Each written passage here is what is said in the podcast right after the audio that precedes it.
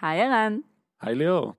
Hi, everyone. You reach Startup for Startup, the podcast in which we openly share knowledge, experience, and actionable insights among startups. Startup for startup for startup.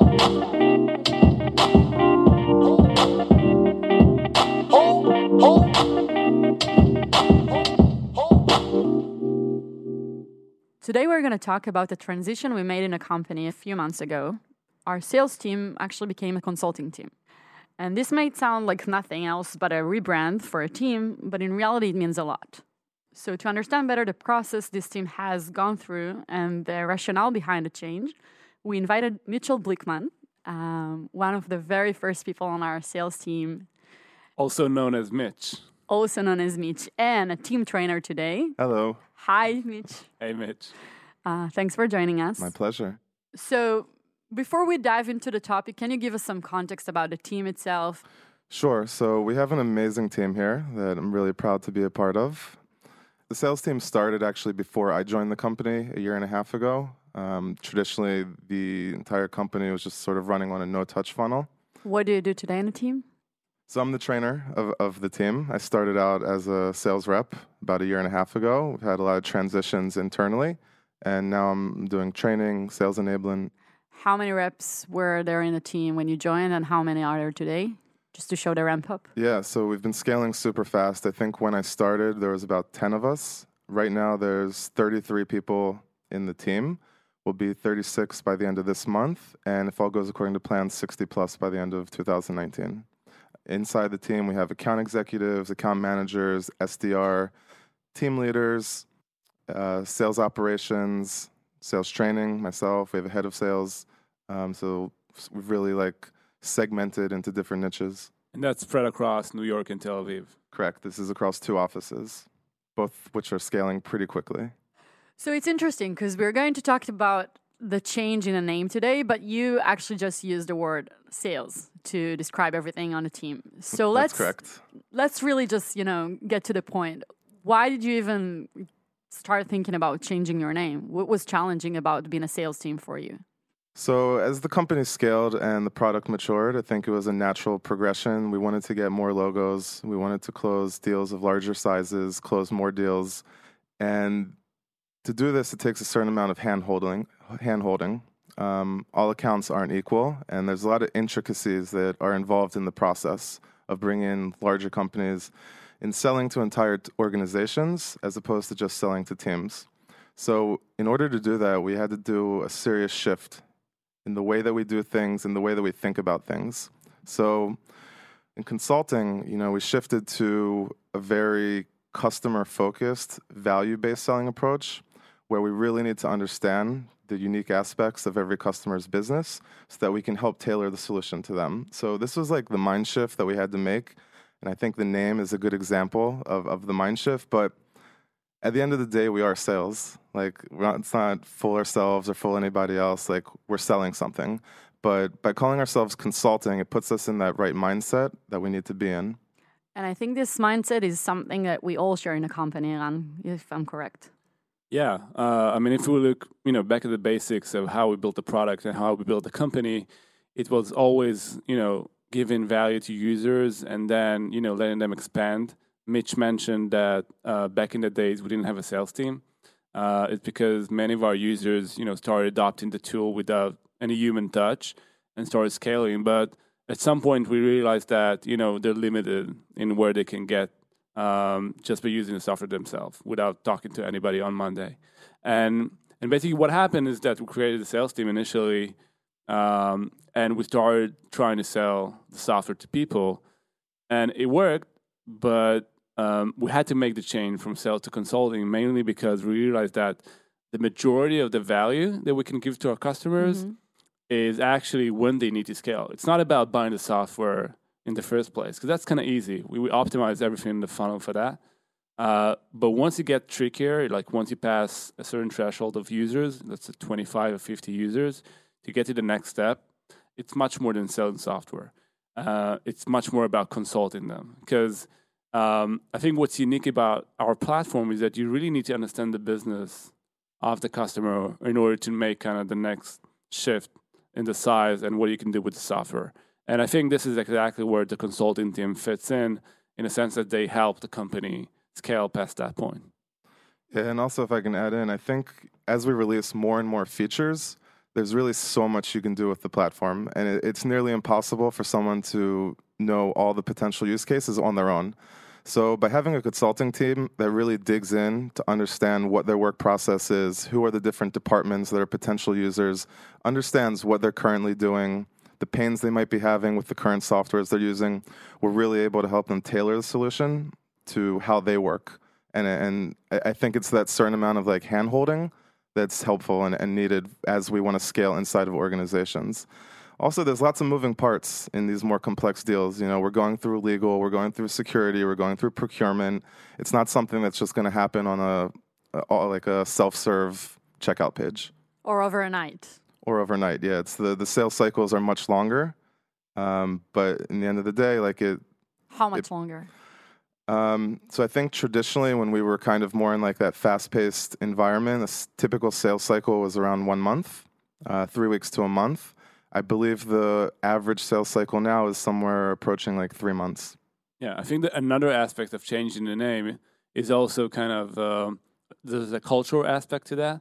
Right. I was going to, to mention that, that the seeds for this mindset you just mentioned, Mitch, are there since the beginning of the team, if I'm correct. For example, the no commission aspect of your team if you want to talk about that for a minute. Yeah, now the secret's out. Smiling. We're not we're not as rich as everyone thinks. Uh, we we don't make commission, um, but there's a lot of reasoning behind that. Um, it's it's the culture internally.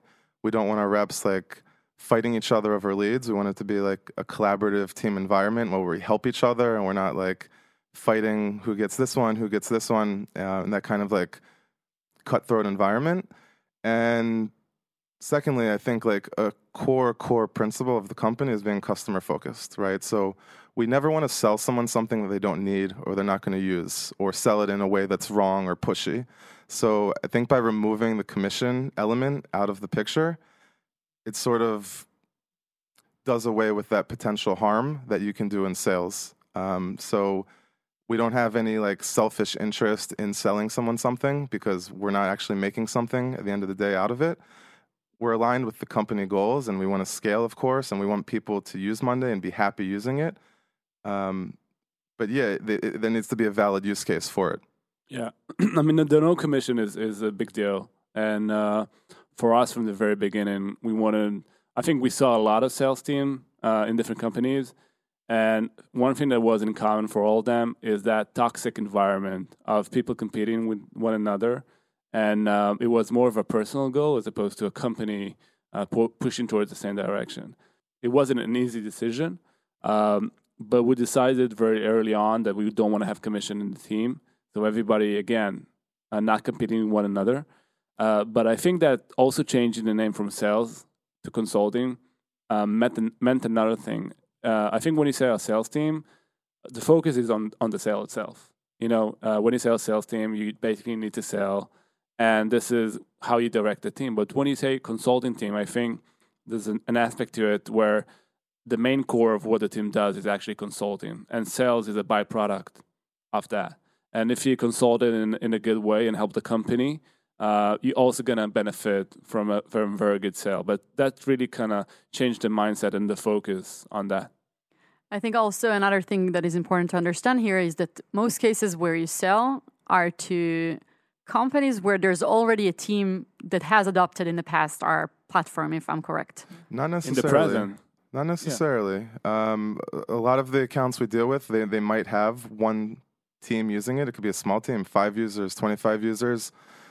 But I mean, we have lots of signups on a daily basis. I think like today, actually, we had like 8,000 new trial signups. So a lot of these are brand new companies that have never seen the platform before. Um, so it, it's a mix of both but it's all okay so let me let me correct myself. It's all people that approach their our platform themselves. It's not cold calling. Yeah so we you're not do, calling someone and suggesting for them to try something they never looked at before. That's correct. We don't do any cold calling. All the leads or the accounts that we work on are completely inbound. And so, are completely people that already sign up to the platform. Yeah people sign up for a free trial and, and these are the type of people that we engage. Now obviously we can't touch everyone. You know there's 5,000 to 8,000 people signing up on a daily basis. So we have to be strategic in who we think is a strategic account to work with, who we engage. How do you do that? So this is dealing with like sales operations. Um, we have a way that we score the accounts based on a plethora of, of factors. You know, where they sign up from, did they, uh, the, type of company they work at, the position of the person who signed up, how many people are in the trial, and we basically score the leads. And and based on the scoring, these are the leads that get distributed to the, the consulting group. So, what else does it mean to change the name from sales to consulting? Um, in addition to the shift in mindset, it's a shift in methodology and how we approach customers. So we used to have a transactional approach where things move very fast. And when we would give someone a demo of the product, it was more like a feature run through, right? We weren't really going deep into how they might specifically use Monday. What are their pains that they're facing on a day to day basis? Everyone was kind of getting like a standard walkthrough of all the features and capabilities of Monday. Now, two different things happen. One, the platform has a lot of new features, so it would really be impossible in 30 minutes to give someone a full rundown of all the different things they could do with the platform. So we really and have to, unnecessary as well. and unnecessary. Yeah, you don't want to like bore people with features that they'll never use that aren't relevant to them. So the way we do demos now, they're based on an in-depth discovery call that we do beforehand. Okay, and this is where we're really getting to know the customer getting to know what they want to achieve with the platform when they sign up for a trial, what they were looking for, what softwares are they using, what pains are they having in their current softwares. And then in the demo, from the very first touch point, it's a completely tailored experience. We're showing them boards in the platform that they can relate to. They say, "Yeah, this is exactly what I want to use the platform for. This is exactly what I was looking for. This is You're how I'm painting going the picture for them. Exactly. We're creating a story for them. Um, you know, they they can imagine themselves using it. This is exactly what I need to manage my team or manage my clients. How do you keep up with all of the new features? I mean, It's hard. This is one of the challenges that, that we face. Um, I think that's part of the reason the position that I'm managing was created, this training position. It's not only for new employees and onboarding them, which is super important as we're scaling very quickly, but it's also ongo- ongoing training with the current members of the team. Whether this is sales techniques, whether this is new features and making sure everyone stays up to date. We have to learn the features, but also what's the value of the feature? Like, how is someone actually going to use this in their company? What does it mean for the team? Um, can you give an example of some um, like of a feature that doesn't mean anything by itself, but like the use case makes the value? Yeah, so I think it's more about like when we're showing the product to people, it, it, it's it's more about sho- it's less about showing the feature and more about painting a story of how they're going to use it. So we have a feature called My Week. Um, this is sort of a view where everyone, each person who's in the platform, they can see all the tasks and projects that are assigned to them in the given week, right? So when we're giving someone a demo of the product, we could say, "This is my week. This is where you see all the tasks that are assigned to each person, right?" And that's one way of doing it. Another way of doing it is imagine you come into work in the morning and you open up my week and right here you see all the tasks that you're responsible for this day and that week right it's a completely different way of painting the picture so i think in painting uh, showing a story of how it's actually going to be used for that specific user on a day-to-day basis really makes a world of difference Another way that uh, we involve the consulting team into um, new products is basically involve them into task forces. Uh, we use the same method with the customer success team.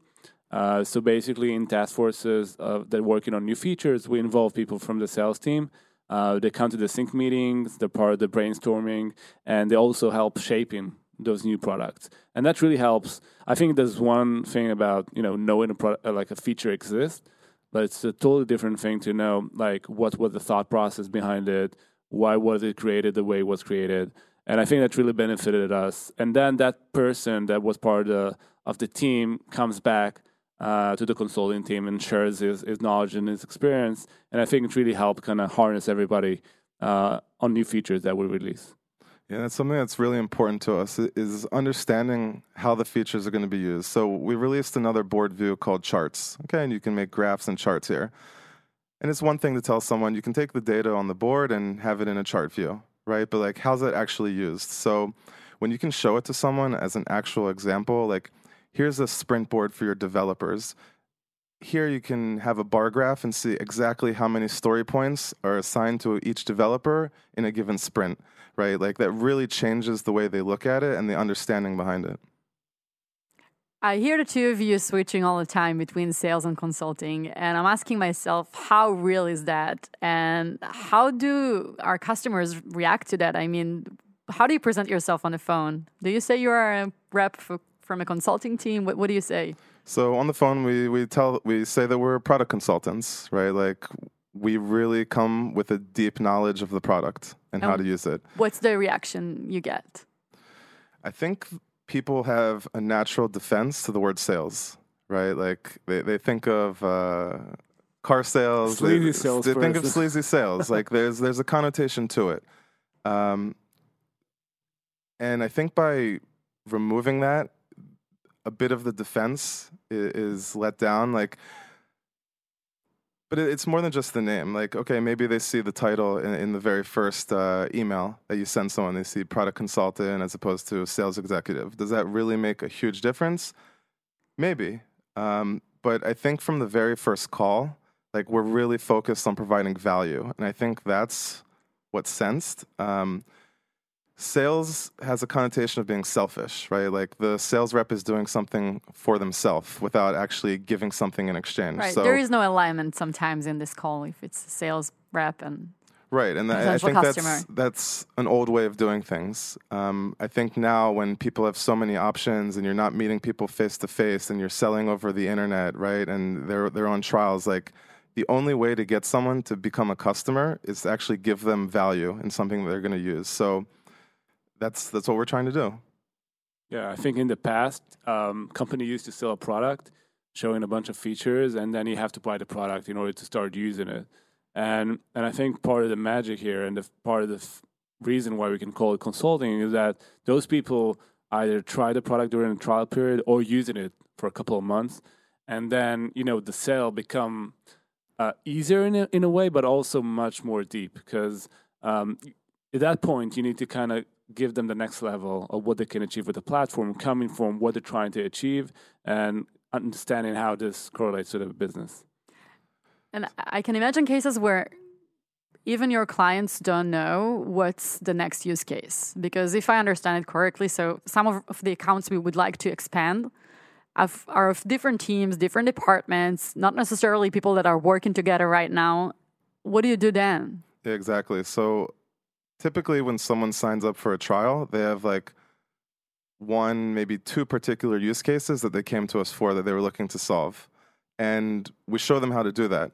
But then we show them other ways that they can use the platform that they might never have thought of. So actually like a lot of times like the real wow moment, it comes when we show them our actual company account and all the ways that we use Monday internally and you can really like feel like the light bulb go off and they get the gears turning.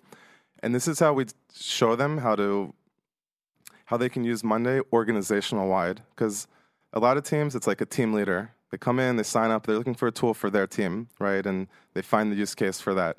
But our mission as the consulting team is to show them all the other use cases that the platform can be used for and how they can leverage it and how they can collaborate with other teams in the company and, and do it all in one place. So it's really about like expanding their mind and expanding the like what they thought they were going to get out of the platform and show them all the other things that they can do with it.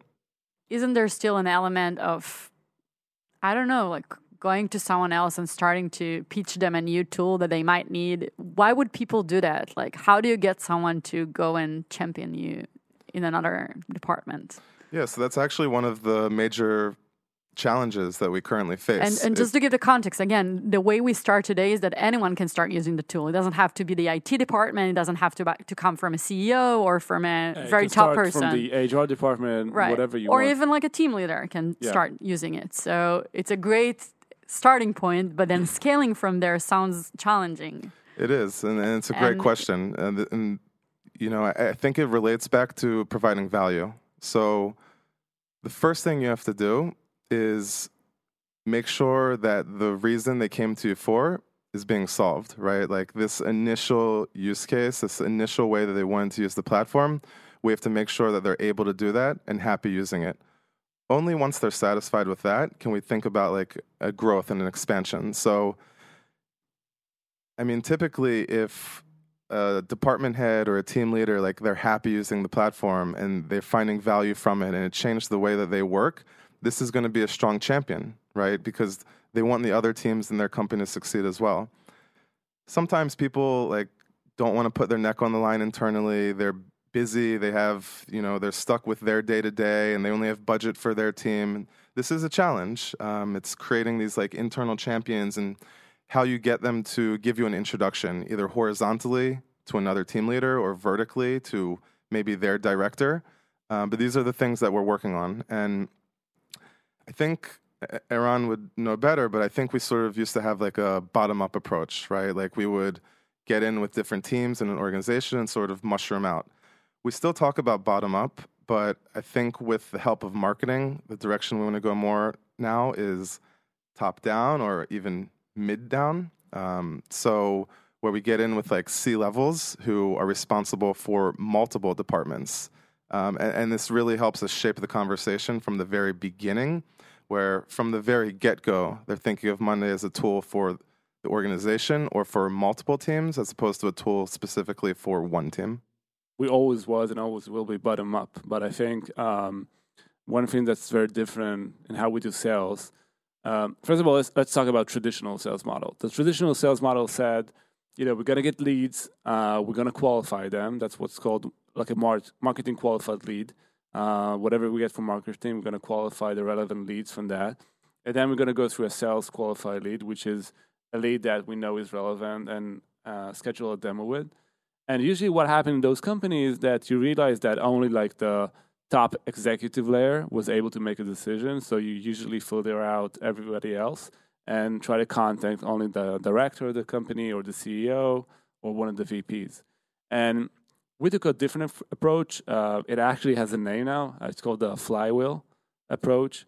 And that basically means that you start with a team, no matter which team is that um, from the organization. But then it's our responsibility and the product responsibility uh, to expand the usage uh, organically. Because what you essentially want is to get to that VP. And I agree. I mean, that VP has to make a decision in order to adopt the product, like horizontally across the whole company. But my ideal scenario would be to reach him uh, and for him to use Monday before you guys actually contact him. And how will we will and how will we achieve that? I mean, it's it's you know creating a better product in the sense that uh, you want to like introduce the product to more and more people. You want to have features that uh, might be relevant to your manager as opposed to your team. And it's a lot of methodology, like it's a lot of things we need to add to the product and, and enhance it. Um, so I think it's it's very much about uh, creating more traction and more adoption organically as much as we can uh, to make the sales team life easier. And uh, then from those people that actually use the platform, we'll qualify uh, those leads and introduce them uh, to the consulting team. Yeah, definitely. I think um, some of the things that we're doing with the platform are going to help with that, such as the uh, the free view only users, right? And maybe there's now going to be a team who is using Monday, and they invite their director in as a viewer, right? Now this person is already exposed to Monday, um, so there's, there's different things we're trying to do to like increase the exposure and the virality like within a company. Yeah, that's one feature that was very non-intuitive for us as a company. Um, so we're now launching a new feature where we allow you to invite people, uh, which you're not going to pay for them, um, to view data from Monday. And our approach behind it was um, we might lose some revenue because uh, up until now, everybody you invited you have to pay for. Uh, but we think that in the long run, you're going to invite more people from the organization. You're going to invite more managers, maybe even the CEO of the company. They will be exposed to Monday. And in the long run, uh, we'll get more value. Our customers will get more value, and we'll get uh, more value from from that. Uh, people will be more exposed. They get uh, increase adoption. Yeah, it's going to increase the adoption in the long run.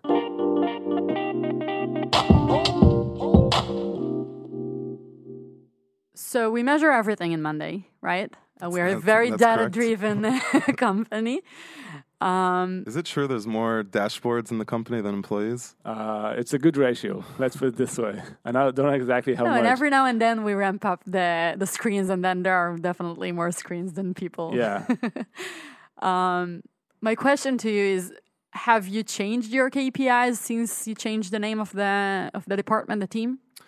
Yes, we have. Um, we really want to show our contribution as a consulting team over the no touch funnel. You know, the, the marketing team is doing an amazing job of. There's we have thousands of signups every day and they convert on their own, right? So we have to show like how are we contributing to this? What is our delta or, or the way that we're improving the leads over what would happen on a no touch funnel? So we see that traditionally accounts that sign up on their own they're typically never in the realm of 50 users, 100, 200 users. So our KPIs now, as a consulting group, we only get credit on deals that we close of 50 users or more. Like that's the bare minimum. Um, it doesn't even show up on our dashboards otherwise. So that, that's one of the KPIs we changed. Uh, another KPI we changed to more align ourselves with the company goals is that we measure ourselves on added ARR, annual recurring revenue, as opposed to collection. Okay, so this What's is the rationale behind that? so the rationale is to to tie our KPIs with that of the company. Um, we just need a way to standardize thing. The problem when you're when you're tracking things due to collection, you have a completely different uh, success metric whether you upgrade someone um, Today. in the beginning of their trial Right. or when they're a week away from their renewal, right? Because there's a a balance carryover in their account. It just gets really complex, and you're not comparing apples to apples. Whereas if you're looking at added ARR, you're really looking at like what's the contribution you made on this account, irrespective of where they are in their renewal process. Um, so I want to touch about this one because I think it's a bit sensitive. Um, we changed the KPI that only deals above 50 users are counted um, for everybody in the team. But think about it: uh, you touch people, uh, you upgrade accounts from 10 people to 20, or from 20 to 40, and you don't get credit for it. Like you do a lot of good job, but you don't get credit. And uh, I mean, one of the reasons that we've done it is because we we knew that organically accounts usually grow to 25 it might happen and we wanted to measure what is the impact of the sales teams and we saw that accounts never scaled over 25 users uh, without a human touch so for us as a company was a very good thing because then we knew exactly what was the contribution of the sales team but i'm trying to figure out like how is it for you guys like going through this journey with the with the account um, not getting credit for the beginning Not only that, I'll add to it. You talk all the time about how we are all the time giving value to our customers. And then here, what if the value that is right for a certain company is a 25 people account, and then you know that you need a 50 people want to, to get whatever. By the way, you don't get commission, so why does it matter if it's counted or not? So that's another thing that you need to explain later. How are you guys measured in the end of the day? But first, to this question of what do you do with that? Yeah. So let me tackle the two questions separately. Um, so th- this was actually really hard on the team, right? Like there's people all of a sudden there's accounts you've been working on for a long time and you're you're used to, you know, like back in the day when we were selling five user subscriptions, ten user, like we would close a twenty five user subscription. This is a, a big deal. And all of a sudden no one's getting credit for it, right? So it was a bit disheartening in the beginning. You know, there's people who are used to closing 15, 20, 25 deals in a month, right? And and all of a sudden now they're closing two of, of 50 or more users.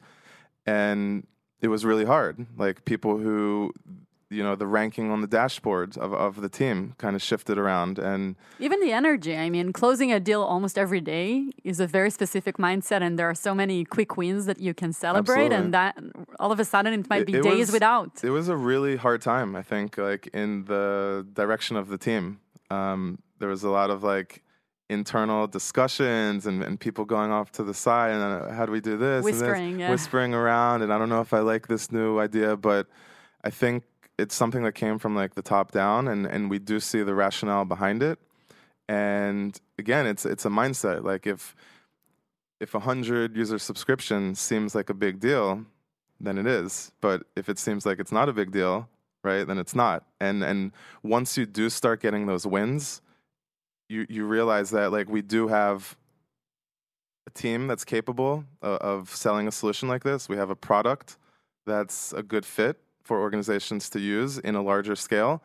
And and we've like been scaling up like month after month. Like you can see the amount of deals that we close, 50 plus users. We of course have a dashboard for this, um, and it's like a 45 degree angle. Um, so so that's uh, that's one thing. Now the other thing, what do we do with accounts we get that more than like it, it's not a good fit for them um, to have 50 users on the subscription. So this is probably going to be an account that we don't work with, right? Like this is something that we nail in the discovery call that we do in the beginning. We understand what they're looking for, who are the potential departments.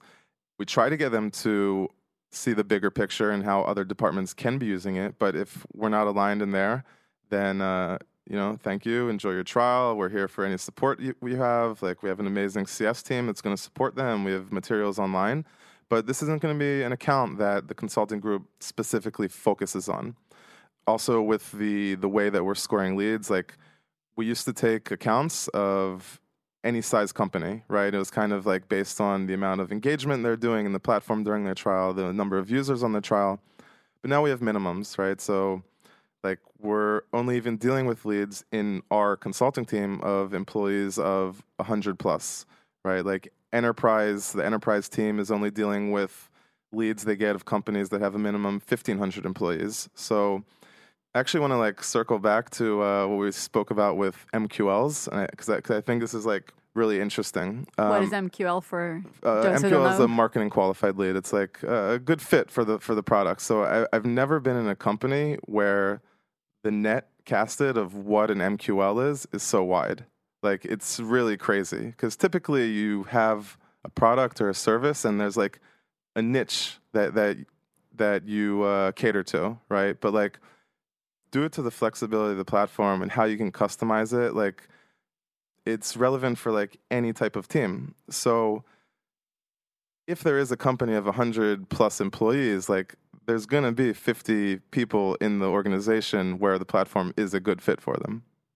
Um, you know, it's funny. Mitch mentioned that it was a top to bottom decision in the company to make this change, and you know, we talked about that this change happened in in August of last year, and it was actually after a board meeting that I remember. Um, we had a board meeting uh, in New York, and we presented the slides about the sales team, and you know, all the graphs were going up and the sales team was doing fine. But I remember that both Roy and I were uncomfortable about this because uh, we had a big issue about contribution. And I remember a conversation we had with the board, um, and they said, "Look, it's it's looking good. You guys are scaling. Are you going to scale next year? You're going to double the sales team?"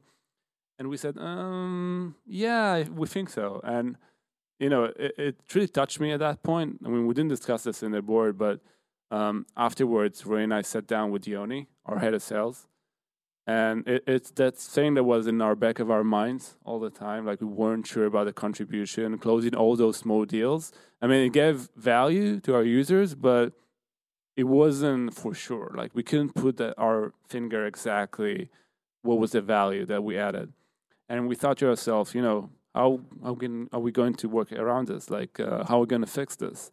And eventually, you know, it sounds very intuitive, but we said one thing we know for sure like big accounts, we don't close big accounts without uh, a person involved. It didn't happen before. Like we didn't have accounts over 25 or over 50. And so let's just do that. I mean, we know they they want to use a system. We know they can. Uh, we know that they're gonna get value if you're gonna help them. And initially, we thought, okay, so it will be a process, and we'll shift the team. And then we literally said, like, we believe in that. The team is like super smart. They're gonna understand that. They're gonna adopt. We trust them. Let's do it tomorrow. We got nothing to lose. Uh, and this is what happened. Like, we we changed it uh, over a course of a week. And I'm so glad we've done it because the thing I want to do the most now is to triple the sales team because I know the benefit, I know the value that they add. And it's one of those things that it's really easy to ignore and but that we tackled, and I'm so proud of, and I'm, I'm so certain in the way that we're moving forward with the sales team right now. Yeah, he's actually not exaggerating at all in the speed the speed that we made the change. I was in our New York office in July, uh, helping with the new team there, and I was there for ten days. So the team weekly meeting that we had that I did remotely from New York is when the change was announced. I come back less than a week later, and we're already like getting the ball rolling on it. And it's hard. Like it's hard when you have a whole team that's used to doing something a certain way, and and you're growing. Like you're you're hitting what the KPIs you've been given are month after month. I think this is a really good point. As Eran said, and as you're now mentioning again, it's not like there was a problem with the KPIs. It's not like there was something super clear to everyone that wasn't working, which is why this shift is like it's easier to shift when everyone understands that something isn't working, that something is broken. This wasn't the case. It wasn't the case because everything seemed to be working. And, and we did even do tests to see what our contribution was, even on these smaller deals. We had uh, two reps called uh, Mushon and Mushit. Uh, they're not actually real people, um, but basically they were ways for us to test what our contribution was. So the way this would work, we have our, our team and they're getting the leads on a round robin, like being distributed on a daily basis. And some people could say, well, you guys were getting the cherry picked leads. Like you were getting the best leads anyway, and these guys probably would have converted on their own without you. So what we did is we took these two like fake reps, and they were also getting these leads distributed. The only difference is they didn't do anything with the lead. Like they, no one was actually contacting them. No one was working on it. So this is a way of taking, I guess, what some people would call like the best leads that were going to sales, and then still being able to measure what is our contribution uh, over what Mushon and Mushit yeah. are doing? Are we closing more deals? Are we doing a larger deal size? Is the churn rate lower? So these are things that we tested, and this is one of the uh, going back to uh, Yoni, the head of sales, like implementing this. I was just kind of like mind blown. Like, wow, like we're actually not like sacrificing our best leads, but we're we're really doing like an accurate test uh, to see like how we're actually contributing to the situation, um, and, and, not just saying like, you know, we're, we're collecting all the, all the best leads and, and just closing everything. And yeah, maybe some of them would have brought, bought on their own, but we really needed a way to like prove this. And what did you see? So um, what we saw is the deal size that we were closing over Mushon and Mushit um, was was a larger average deal size. I believe the churn rate was significantly lower. Um, I, I, think I, you I probably know more about the, uh, yeah, the actual but, data. And this is, I think, this is a, a big point. Like I remember that period, and and we tried that, but first of all, the results weren't significant. I mean, some months Mushon did better than others, and some months did better than some of the sales, uh, some of the people in the sales team, and. I remember Yoni. That, that's uh, discouraging when you get beat by a robot. Yeah, and I remember Yoni like going and saying like I'm not sure, and it did all those complex formulas in Excel. It's one of those things that you feel in your heart you're not in the right place. You try to optimize for the wrong thing. It just feels wrong. And yeah, at the end of the day, uh, it was hard to A/B test because you know we, we, thought about maybe we'll uh, change the, how we split the leads, but then we need like three or four months for Mushon and Mushit to process the new leads, and everything felt so wrong that it's one of those cases where you feel something is fundamentally wrong in the way you think and where you try to solve your problem. I feel it all the time uh, in product sessions, for example, when you try to work around like a product issue and, and you feel stuck everywhere you go. It's a good sign that you're not looking at it the right way. Yeah, exactly. Change your perspective. It was first. one one of those scenarios. I mean, it, it's one of those things that a company can, um, you know, go for four or five years without noticing. Uh, well, one of the things that I like here about our company and in our culture is that we always try to get, dig into the truth. And I think it was one of those cases. And another kind of value is that once we uh, find another truth, is to change it now. Like, uh, and I think it kind of uh, represents both both of those um, cases. And I'm so proud of of the team adopting so fast. Listen, I mean, it's even a different skill set uh, to do like transactional uh, sales as opposed to consulting. It's different people. You know, we knew that this change is going to be painful in a way, uh, but still, we knew that it's the right thing for the company. Did we lose people on this process? No. Yeah, but I- I would say that some people that used to be on the top of the chart, Yeah, uh, the, it the, changed. the you know? orders definitely We had to retrain the people in the team. Yeah, so this is again like the position that that I came into, the sales trainer. Um, it, it wasn't just to to assist in the onboarding of new employees, but it's doing a complete retraining of everyone who's been on the team for almost a year. Um, changing the way they do things, changing the processes, changing the way our CRM works and how we manage accounts, changing the way we talk to customers. At the end of the day, like if you're going to be spending hours with the customer and understanding their process and giving them a demo of the platform, like doesn't it make sense to do that with someone who has the potential to buy a plan of 100 users as opposed to someone who you know from the get-go is only going to potentially buy five like same amount of time. Um, but yeah in, in the process we we created a lot of like learning materials and sessions that that i do with the team ways to just make this pivot from transactional sales to a consult a consultative value-based approach How was it for people to? I mean, I'm trying to imagine how it's like to be uh, first on an, any kind of list and then not being first anymore. And I can see how, in more cases than not, people would let their ego sort of take over and say, "Hey, maybe this new thing isn't for me." How how did we avoid that? it's hard. I think a lot of it has to do with empathy from from the team leaders and from the head of sales, uh, letting people know. Listen, guys, we know we're going through a crazy change right now. It's going to be drastic.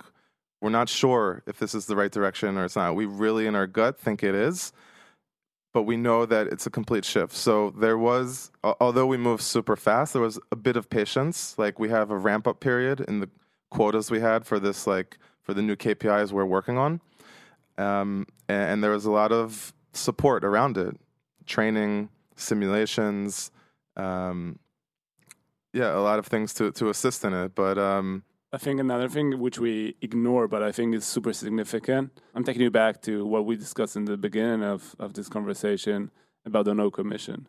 I mean, the fact that we didn't have commission enabled this change. Because if we had commission and people used to earn a certain, certain amount, amount, amount of yeah. salary, um, this change was super painful. But because they knew that their salary won't be hurted uh, by this change and it's best for the company, that would enable uh, this change. And one of the things that we thought about, like when we said we don't want a commission-based uh, sales team, was that to make changes, to do what's best for the company, as opposed as opposed to um, doing what's best for me to earn the same salary I used to earn. So it gives us much more flexibility, and and and again, it's it's it's signaling to everybody in the team that the goal of the company is more important, and we'll compensate that in the base salary that we give them. And also I I think a lot of people on the team like they want the change. They, they know that it's good for them in their career as consultants, as sales professionals. Like this is the way of doing like enterprise sales. You you have to really dig deep into the customer and and what their needs are and you know whether it serves them here for a while or whether it serves them you know whatever's next in their career like this is amazing skill sets to have as someone in this profession. So i think everyone kind of like rallied behind it and we're super looking forward to the different trainings we had and kind of how to do it how to make that mind shift how to do this new kind of sales that leads to like closing deals with big logos and and you know this longer processes so people wanted it they were hungry for it. Um, but yeah it was it was uh, a Different transitional incentives, I guess. Yeah, but I, I want to say that in the first um, two months, uh, I remember Yoni walking around the office, so stressful, because one of the things that happened was that the sales, sales cycle uh, became much longer, and it took time for us to see the fruits of this change. Now we're talking from a retrospective of you know it worked and we're proud of it, but it was a big gamble, a big risk that we took, um, and it took a lot of patience. it was a big risk although it wasn't it wasn't that big because again if i think about the potential and the scale like Yeah, what you could have lost Think about think in about comparison with what you can gain here it's just a clear moment that you have to do it now later on it w- would have been yeah, much but, more but think costly about think about like even think about the next board meeting. You know, uh, the easiest thing for me to do is to show them this graph going up, you know, keeping the same method, show them that everything is fine. And we took the risk of going to the next board meeting and said, "Oh, you remember that graph from the from the previous board meeting? Forget about it. yeah, now it's zero. You know, like we didn't succeed with the change. We took a huge risk and and we collapsed everything we built with the sales team. Uh, I mean, it's always easiest to kind of keep the same course, uh, and and it was a risk. You know, but again, uh, in the short term, yeah. All I'm saying, it's not easy. right? You know, it's not easy. It's, Right. it, the easiest is to keep the same course, and the hard thing is is to actually make a change. And and again, we're talking about a, a successful change. Could have been the other way around. could yeah. have been.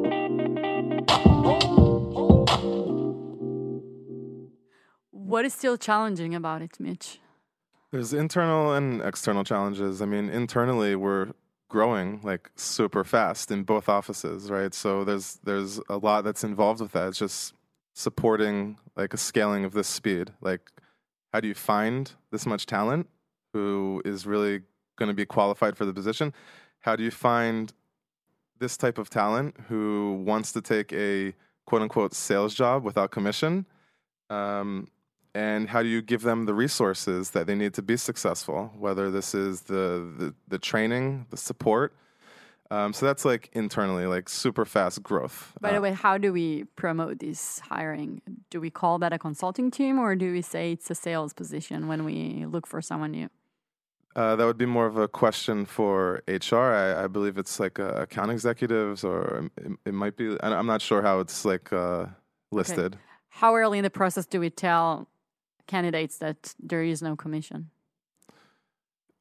i imagine that's like one of the in, in the first interview or, or maybe in like even the, phone screening call, call, that uh, yeah in the screening call that we did with HR. So from the very first moment. Yeah, so that's that's the internal challenge. It's like supporting such a rapid growth. Uh, externally, By the way, do you do it for both the Israeli and the New York office? me personally, Yeah. Yes, right you're now. doing training. yeah, so. yeah. So right now, um, it is all under myself. Yeah, which is uh, it's hectic. um, but it, Is well, it going to change? I, I, I, I hope so because I'm only one person. Um, so I, I think what makes the most sense, like just based on the amount of work that, that is required in it, like would be to have someone on the ground in the New York office doing it and someone here in, in Israel doing it. Because it, it is like uh, if you want people to succeed and you want them to be able to ramp up like that quickly, um, you know, it does take someone kind of like working hands on with them, like intensively, like the first two weeks on the job. Um, a couple months back, when I was actually in the New York office, like back in July, um, Roy, It's more than a couple of months back. half a year back, yeah, I guess the time flies. Uh, Roy and Eran were both in uh, the New York office, and and I don't remember who asked, but someone asked you like, "What are your what are the biggest uh, worries you have as the company scales?" and they didn't mention anything about revenue or about customers or the product. Like I remember specifically them saying like preserving the company culture. Like how do you do that over a big ocean in the middle, different time zones when you need to find like this much talent in a short period of time like because we do have something like really unique here. I think anyone that visits the office here like immediately sees it. It's like a fun place to work. It's cool energy. It's like it's, it's really amazing. So that I mean, I think that's a, a big challenge. So one of the ways that that we attempt to uh, mitigate this um, is we have an exchange program. So people who are in the New York office, we fly them to the Tel Aviv office for one month. I'm sorry, for one week or two weeks, and just by being here, they sort of like absorb what it really means to be part of Monday.com. Like what are the values we have here? how do we work with each other? How do we collaborate with each other? So I, I think that's like really important in sort of preserving the core identity. Yeah, I think it's uh, the ROI we see on that is in, insane, and uh, we do it on, not only with the consulting group but also with the customer success and everybody else. And we fly people from Tel Aviv to New York and from New York to Tel Aviv. And I think one of the biggest uh, things that we feel on both directions is people come pumped. Also from Tel Aviv to New York. Um, you know, once you get to know the people that you work with and you see their faces and you have a conversation with them, the benefit is, is insane. Um, I don't know how it's going to work as we scale because it's going to be a lot of people that we hire, and so Very we, soon, we need yeah. an airline, yeah, Right. a Monday airline. I like uh, yeah, I like it too. Careful what you wish for, Yeah. huh? I don't want to give a like a, a Right ideas, yeah. Um, but definitely, uh, we need to keep it at some scale. Um, and and you know those visits are are amazing. What are the external challenges you, you see? So the external challenges are h- how you get these, um, how how you can scale inside of the companies, right? Like how you get these introductions from a happy team lead using the platform, and how you turn that champion into a Monday.com ambassador on the inside, right? Like how do you incentivize them or how do you work with them to make the case internally to introduce you to another team or to introduce you to their director so these are you know this is one of the major uh, external challenges. And then as we grow and, and we really want to like reach like the c level um, in companies like they have unique requirements um, whether it's reporting whether it's user-based permissions and these are things that we're working on with the product team to achieve. Mitch, to finalize the conversation, if someone's listening right now and they are going uh, with their team through some big change, what can you give them from your experiences and advice? So I think the main advice is to hang in there, right? Like you're you're never going to have enough time in the day to do all the things that you think you need to do. So prioritize like what in the change is most important. Make sure it's a change that you like really believe in. Set the path for that. Whether this is you need to have like small, short-term, medium, and long-term goals to make sure you're on the right path um, and surrounding yourself with the right people, like making sure that you believe in the people who are part of this change. Um, I, I think it's always like if you are going to make the change, like make sure it unites with the more high level goals of the company. Um, so that all the departments are like in sync and, and rallying together like behind whatever goals you're trying to achieve. and do you want to say anything else? Yeah, I mean, for me, this change was uh, pivotal. Um, I, first of all, I feel a huge weight is lifted off my sh- shoulders because, uh, you know, a few months back, we weren't sure the sales team, you know, how it's going to scale, uh, what's the actual contribution. And now all I want is to scale it. I want to triple it because I'm so happy with what they're doing. And I'm so confident in the value that they bring to our customers and to the company. And it's one of those things that, um, you know, it might sound small. You know, it's even sound intuitive now, the change that we've made, but it's been a process. And I think one of the most important things that I always try to keep in mind is that change is, is constant in the company, not only in sales, everywhere, in R&D, in product, in CS. And it's very important to build a culture that enables such changes. I would say that you can do the same thing in scale and you must change all the time. And I think, you know, looking back at why we chose no commission, why we chose those specific people and, and created a specific culture in sales was to enable such changes. Um, uh, so for me, the biggest point is try to build a culture that support changes because changes are required in order to scale and succeed. Mitch, thank you so much for joining us today. It's been a pleasure. Happy to have done it. Thank you, Ilan. Thank you, Leo. Thank you, everyone, for listening. Bye. Startup for startup for